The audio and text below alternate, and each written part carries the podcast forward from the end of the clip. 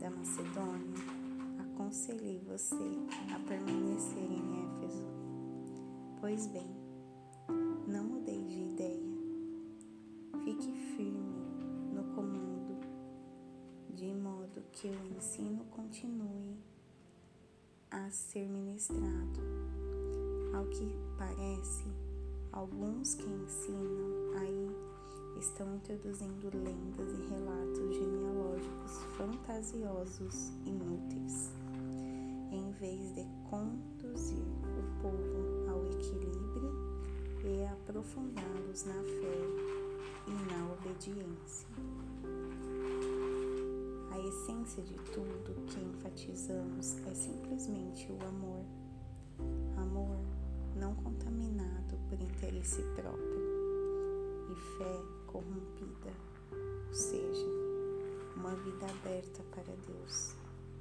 Os que se distanciam da essência logo se perdem num labirinto de futilidades. Eles se apresentam como especialistas em assuntos religiosos, mas, a despeito de toda a eloquência, não sabem o que estão falando. É verdade que a orientação moral e o conselho são necessários, mas vale lembrar como dizer e a quem dizer são tão importantes quanto o que dizer. É óbvio que o código da lei não é dirigido a pessoas responsáveis, mas aos irresponsáveis que desafiam a autoridade Deus, da vida, do sexo, da verdade e assim por diante. Eles desdenham da mensagem que o grande Deus me incumbiu de transmitir.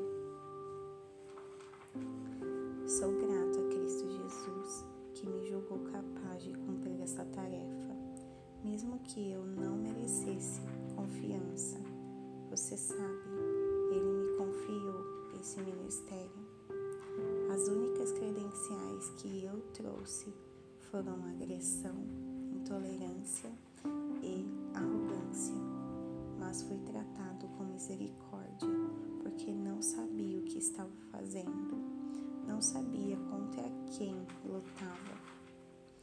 A graça misturada com a fé e o amor foi derramada sobre mim e dentro de mim. E tudo por causa de Jesus.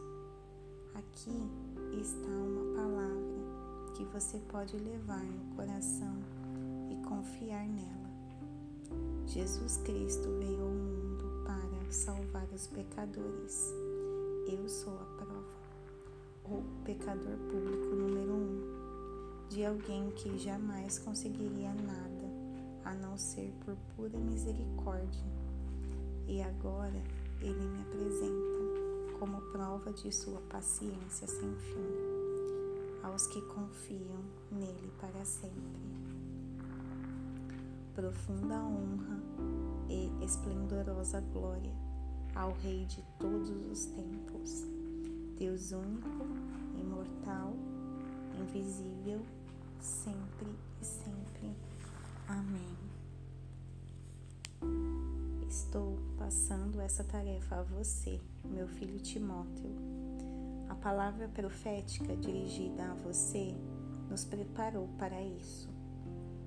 Todas aquelas orações serão atendidas para que você faça um bom trabalho e seja destemido em sua luta e apegado à fé.